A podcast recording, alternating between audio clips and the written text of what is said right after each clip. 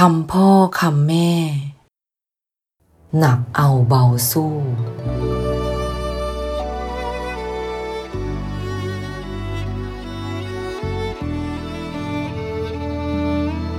ลูกรัก คนที่เขาตั้งเนื้อตั้งตัวได้ จนมีหลักฐานมั่นคงนั้น มีน้อยคนที่ได้ทรัพย์มรดกมาตั้งตัว ส่วนใหญ่จะเริ่มต้นมาจากความลำบาก ได้เพียงลำแข้งและจิตใจที่เด็ดเดี่ยวมาเป็นมรดก แล้วใช้ลำแข้งและจิตใจนั้นมาต่อสู้ชีวิต เป็นคนสู้ชีวิต ต่อสู้แบบหลังสู้ฟ้าหน้าสู้ดิน หรือหนักเอาเบาสู้กัน เขาจึงได้มีฐานะดี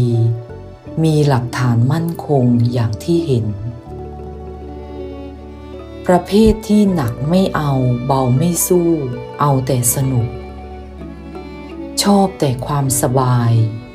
ประเภทเหยียบขี้ไก่ไม่ฝ่อนั้น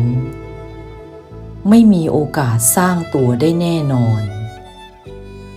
แม้จะมีมรดกกองใหญ่ไว้ให้กินใช้ ไม่ช้าก็ผลาญหมด ลูกเอ๋ย ผู้ใหญ่สอนกันมานานแล้วว่า ชีวิตคือการต่อสู้ศัตรูคือยากำลังคำว่าศัตรูในที่นี้ นอกจากหมายถึงคนแล้ว ยังหมายถึงความลำบาก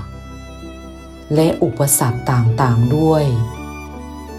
เมื่อคนเราต้องต่อสู้ชีวิต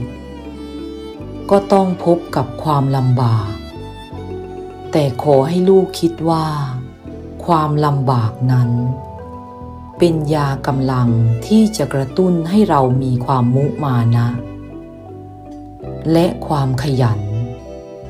พยายามเพื่อเอาชนะความลำบาก จนไปถึงจุดหมายปลายทาง คือความสบายให้ได้